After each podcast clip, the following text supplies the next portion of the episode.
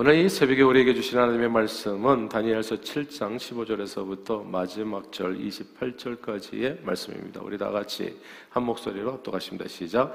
나 다니엘이 중심에 근심하며 내 머릿속에 환상이 나를 번민하게 한지라 내가 그 곁에 모셔 선 자들 중에 하나에게 나아가서 이 모든 일의 진상을 물으며 그가 내게 말하여 그 일의 해석을 알려주며 이르되 그 내 큰 짐승은 세상에 일어날 내 왕이라 지극히 높으시니 성도들이 나라를 얻으리니 그 누 림이 영원하고 영원하고 영원하리라. 이에 내가 넷째 짐승에 관하여 확실히 알고자 하였으니 곧 그것은 모든 짐승과 달라서 심히 무섭더라. 그 이는 쇠, 요그 발톱은 노시지 먹고 부서뜨리고 나머지는 발로 밟았으며 또 그것의 머리에는 열 뿔이 있고 그 외에 또 다른 뿔이 나오며 세 뿔이 그 앞에서 빠졌으며 그 뿔에는 눈도 있고 큰 말하는 입도 있고 그 모양이 그의 동료보다 더 커 보이도다. 내가 본즉 이 뿔이 성도들과 더불어 싸워 그들에게 이겼더니 옛적부터 항상 계신 이가 와서 지극히 높으신 이 성도들을 위하여 원한을 풀어주셨고 때가 이름에 성도들이 나라를 얻었더라.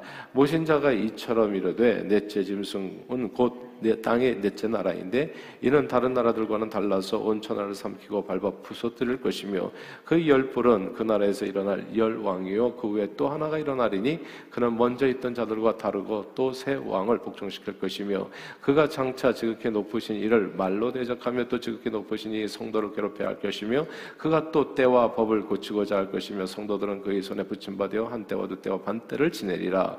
그러나 심판이 시작되면 그런 권세를 빼앗기고 완전히 멸망할 것이요. 나라와 권세와 온천하 나라들의 위세가 지극히 높으시니 거룩한 백성에게 붙임 받으리니 그의 나라는 영원한 나라이라 모든 권세 있는 자들이 다 그를 섬기며 복종하리라.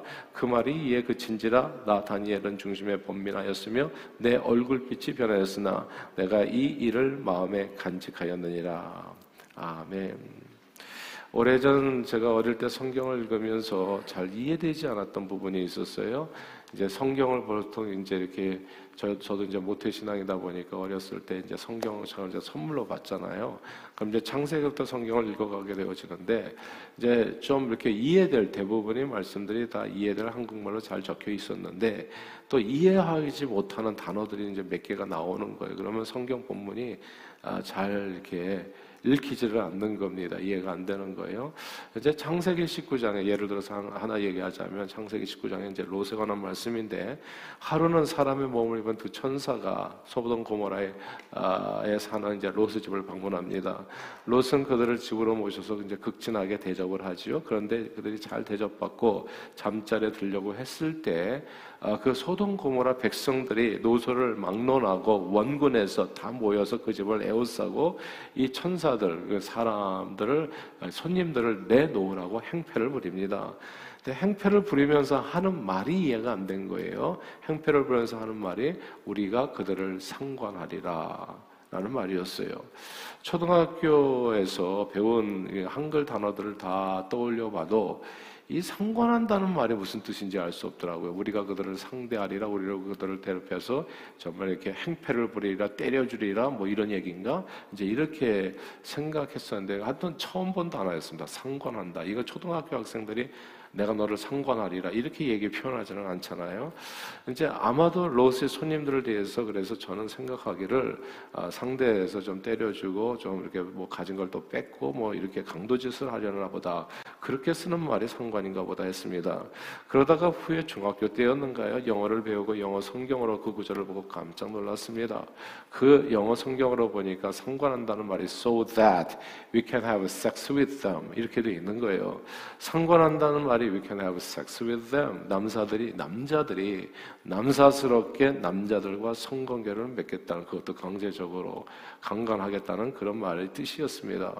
제가 어릴 때만 해도 이런 말이나 생각은 거의 아무도 우리 주변에서 생각해 본 적이 없어요. 말도 들어본 적이 없습니다. 그래서 당시엔 이게 생각만 해도 막 그런 진짜 구역질 나는 그런 어, 이런 내용이기 때문에 어, 이 말씀이 성경에 적혀 있다는 게 저는 진짜 적지 않은 충격이었어요. 이게 뭐지? 이제 이런 생각이 들었었습니다. 근데 그로부터 수십 년이 지난 오늘날 한국 사회에서 퀴어 축제라고 하는 이름으로 버젓이 동성애자들의 백주 대낮에 활보하게 된 겁니다. 오히려 동성에 대한 어떤 부정적인 말도 할 수 없도록 포괄적 차별금지법이라는 홀 좋은 이름으로 성경을 믿는 성도들을 공격하는 일까지 벌어지고 있습니다. 이런 사회 분위기 속에서 한두 달 전부터 한국의 온누리교회 또 어, 분당 우리교회 등 대형교회 목회자들이 어, 국회당 앞, 인가요 포괄적 차별금지법 반대 1인 시위를 이제 벌이게 된 거죠. 사실 이 일에 대해서 가만 보니까 포괄적 차별금지법 반대하는 것이 개신교인들밖에는 없는 것 같아요. 뭐 천주교도 뭐 그냥 잠잠하고, 아 그리고 불교도 잠잠하고 다른 모든 여타 종교들은 그냥 다 잠잠해요. 오직 개신교인들만 이렇게 목소리를 높이는 것 같습니다. 한국은 원래 마약 청정 지역이었고 총기 사용 청정 지역 그리고 동성애 청정 지역이었는데 이 모든 것이 거센 세상 풍조에 조금씩 흔들리고 이제 이렇게 예, 변질을 되어진 듯 싶어서 안타까워요. 사실 세상은 이미 동성애 관련해서 많은 소위 선진국들이라고 하는 나라들에서 성차별이라는 이름을 들어서 동성애에 대한 허용뿐만이 아니라 뭐 이렇게 이 뭐 트랜스젠더까지도 LGBTQ인가요? 뭐 그래가지고 뭐 어, 그러니까 나중에는 LGBTQ에서 이렇게 되면은 A, B, C, D, E, F, G에서 오메가까지 나가겠어요. 저기 Z까지. 예. 별별 사람들을 다 그냥 화장실이 나중에는 한 수십 개 생길 것 같아. 그러니까 각자 들어가는 화장실이 다 다르게. 그러니까 이런 희한한 세상을 우리가 이제 맞이하게 된 거예요. 오래전에 제가 미국에 이민을 왔을 때요. 참 이해 안 됐던 게 있어요. 홈스쿨링 하는 가정들이 은근히 많더라고요. 이렇게 들여다보니까. 저는 미국같이 교육 시스템이 좋은 나라에서 굳이 아이를 학교에 보내지 아니하고 집에서 교육하려는 부모를 어, 이해하지 못했었어요. 근데 하루 이틀이 아니라 10년, 20년, 제가 30년 이렇게 넘게 미국에 살다 보니까 이 홈스쿨링 하는 부모의 심정이 이해가 되는 겁니다. 공립학교 어린이들이 배우는 교과서 커리큘럼에 이게 성경 내용을 부정하고 믿음을 저버리게 할 만한 내용들이 적지 않은 거예요. 그리고 선생들 가운데서도 어, 뭐 한국에서도 예전에 뭐 종교적 성선 때문에 많이 어려움이 있었다고 하나요? 아무튼 뭐 예, 그러니까 잘못된 사람들 그 중에서도 아무튼 이 성경에서 하나님의 천지를 창조하셨다는 내용과 전혀 상관없는 진화론 교육. 그래서 애들이 배우면 배울수록 하나님에서 멀어지게 만들고 또 성교육이라고 하는 미명화의 별 희한하게 상관하는 내용이 아이들에게 여과 없이 그 어린 심령들에게 백지 같은 그 마음에 여과 없이 그냥 전달되어지는 거예요. 세상은 성경과 그 성경 말씀대로 살려고 하는 성도들에게 정말 호의적이지 않습니다. 어떻게든지 하나님의 말씀을 회파하고 성도들의 삶을 더럽히려고 세상은 정말 진심을 다하더라고요. 진심이에요, 이게 진심. 예. 세상에 사는 날 동안 우리는 우는 사자와 같이 달려 삼킬 자를 두루 찾아 돌아다니며 달려드는 이 마귀의 공격을 피할 길이 없습니다. 하나님을 모르는 세상 권력자들, 정치인들 그리고 세상 사람들은 그 힘과 재주와 말의 능력과 그리고 권세로 이런저런 법을 만들어 어떻게 해든지 성도들의 신앙을 방해하고 진실하게 신앙생활 하는 사람들을 조롱하고 욕하고 핍박합니다. 근데 제가 보니까 이제야 드디어 한국 교회가 한국 교회가 된다는 생각이 들어요. 세상 욕을 그렇게 먹더라고요. 예. 근데 원래 교회는 욕 먹는 저기 단체였어요. 원래. 예. 그러니까 우리가 오히려 욕을 안 먹은 게 이상한 거예요, 사실은. 물론 못된 짓을 해가지고 욕 먹는 것은 그거는 아니죠. 그렇게 살면 안 되죠. 예. 그러나 지금은 정말 이 동성애법이나 이런 거 가지고 욕을 먹을 때예요. 뭐라고 편협하고 뭐라고 놀리고 조롱하든지 상관없이 하나님의 말씀의 법은 하나님의 말씀의 법인 거예요. 그런 것이 더럽혀지면 우리는 그냥 짐승과 같이 다 돼버리는 거예요. 계속 짐승에 대해서 나오잖아요. 왕에 대해서 얘기하는데 왕을 짐승으로 얘기한다고요. 하나님을 모르는 인생은 존귀치 하나 깨닫지 못하는 백성은 멸망하는 짐승 같도다. 예. 그냥 영혼 없는 짐승 같다고 그렇게 성경은 표현하는 거예요. 어떻게 해서든지 진실하게 신앙생활 하는 사람을 공격합니다. 남한의 교회는 한국 전쟁 이후로 오랫동안 그다지 큰 핍박이 없었습니다. 기독교의 호의적인 정치인들로 인해서 그 비호를 받아 엄청나게 몸, 몸, 이 새를 불릴 수 있었습니다. 가히 태평성대를 정말 오랫동안 누렸습니다. 세상 속에서 기독교는 기이할 정도로 그간에 한국 기독교, 대한민국 얘기하는 겁니다. 별 갈등이 없었어요. 근데 그건 이상한 일입니다. 미국 교회도 마찬가지 별 갈등 없어요. 예수 믿는데 무슨 핍박이 있습니까? 그런데 성도들이 정말 예수 그리스도의 도를 따라서 살아간다면 세상과 벗이 될 수는 없거든요. 세상과 짝할 수는 없거든요. 그러면 당연히 공격을 당할 수밖에 없어요. 예수님의 말씀처럼 내가 세상에 평화를 주러 온 것이 아니라 검을 주러 왔다고 예수 붉은 신앙으로 살려고 하면 가치관이 변하게 됩니다. 세상을 사는. 그럼 막 요동을 치게 되죠, 천지가. 다니엘처럼 하루 세 번씩 주님 앞에 무릎을 꿇어 보세요. 그러면 핍박이 뭔지를 알게 돼요. 반드시. 하루 세 번씩 물어. 그러니까 우상 숭배자들이 공격을 받게 됩니다. 근데 이게 핍박이 없다는 것은 뭐냐면 하루 세 번씩 무릎 꿇는 사람이 어떻게 보면 역으로 보면 그런 사람이 별로 없다는 뜻이기도 해요. 그냥 다 편안하게 세상 사람들처럼 예수 믿으니까 무슨 핍박이 있겠어요. 다니엘처럼 술과 고기를 함께 하지 먹지 않으면 단체 활동에 반드시 지장이 있고 핍박을 받게 돼 있어요. 근데 왜 핍박이 없습니까? 다 같이 부어라 마셔라 그 자리에 다 함께 있기 때문에 핍박이 없는지도 모르죠 사실은. 예. 세상과 짝하여 살기 때문에 세상이 오늘 친구인데 왜 핍박을 하겠어요? 그러나 붉은 신앙이 점점 점점 붉어질수록 우리는 세상과 다른 거예요. 구별되었다고요. 그걸 거룩한 백성이라고 얘기하는 하나님의 의를 쫓아서 사는 사람들은 그 의로 인해서 핍박을 당할 수밖에 없어요. 말할 수 없는 고통을 당하게 됩니다. 베드로 사도는 소돔 고모라의 멸망 가운데서 구원받은 롯에 대해서 이렇게 성경에 기술했어요. 베드로 후서 2장 7절인데 무법한 자들이 음란한 행실로 말미암아 고통당하는 의로운 롯. 소돔 고모라의 성에서 세상 속에서 살아가면서 고통이 없이 살아간다는 것은 그, 그대가 어쩌면 세상과 똑같은 사람이 됐다고 증명은 아니겠어요? 고통당하는 의로운 롯.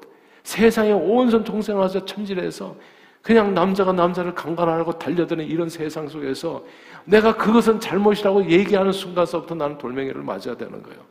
1인 시위를 하면 막 그게 신문에 나오고 그러면서 그냥 이게 무슨 기독교, 뭐는 세상에서 돌멩이질, 돌팔매질을 당해야 된다고요. 하나님을 모르는 세상에서 보세요.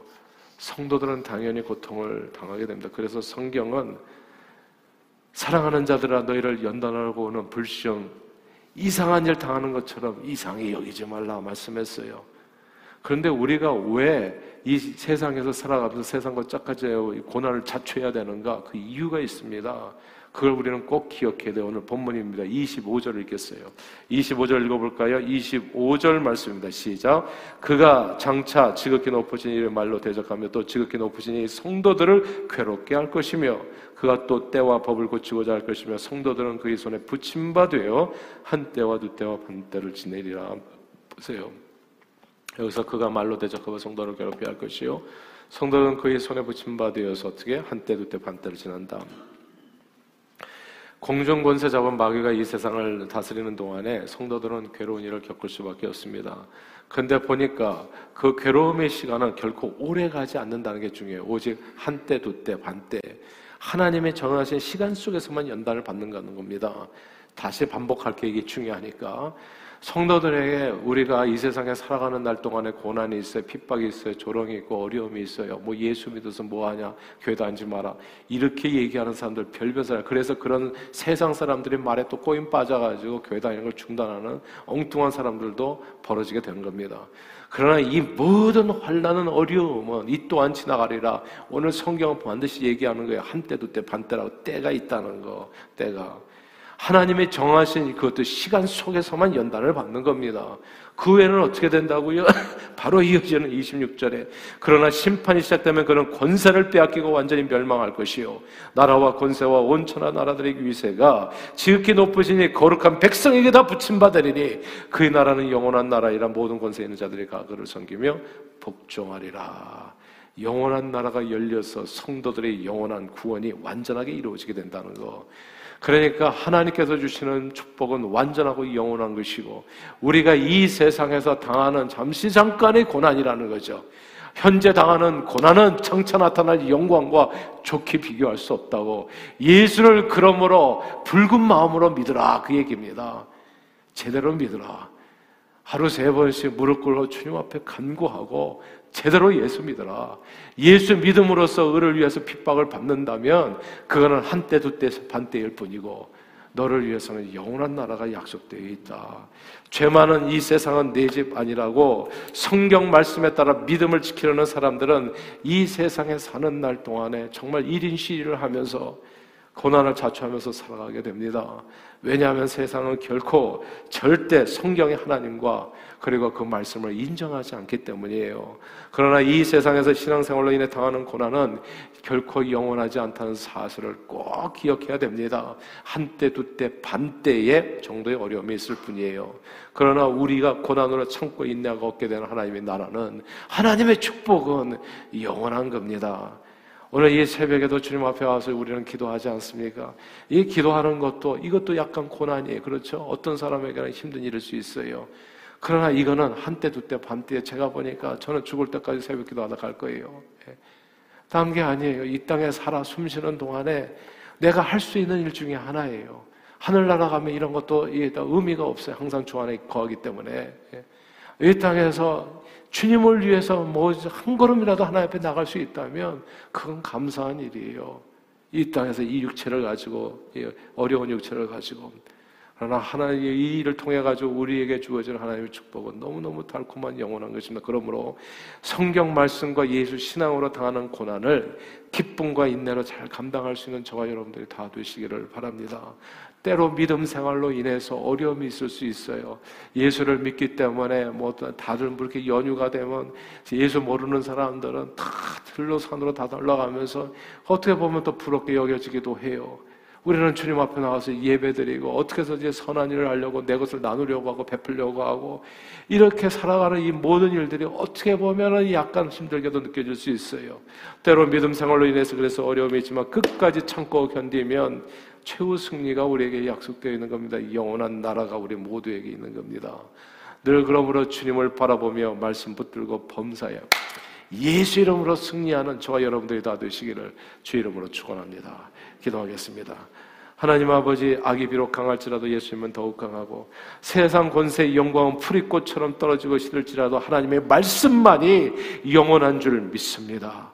신앙으로 인한 그 어떤 혼란과 핍박에도 늘 말씀 든든히 붙잡고 영생의 소망 가운데 예수 이름으로 범사에 승리하는 저희 모두가 되도록 축복해 주옵소서 예수 그리스도 이름으로 기도합니다. 아멘.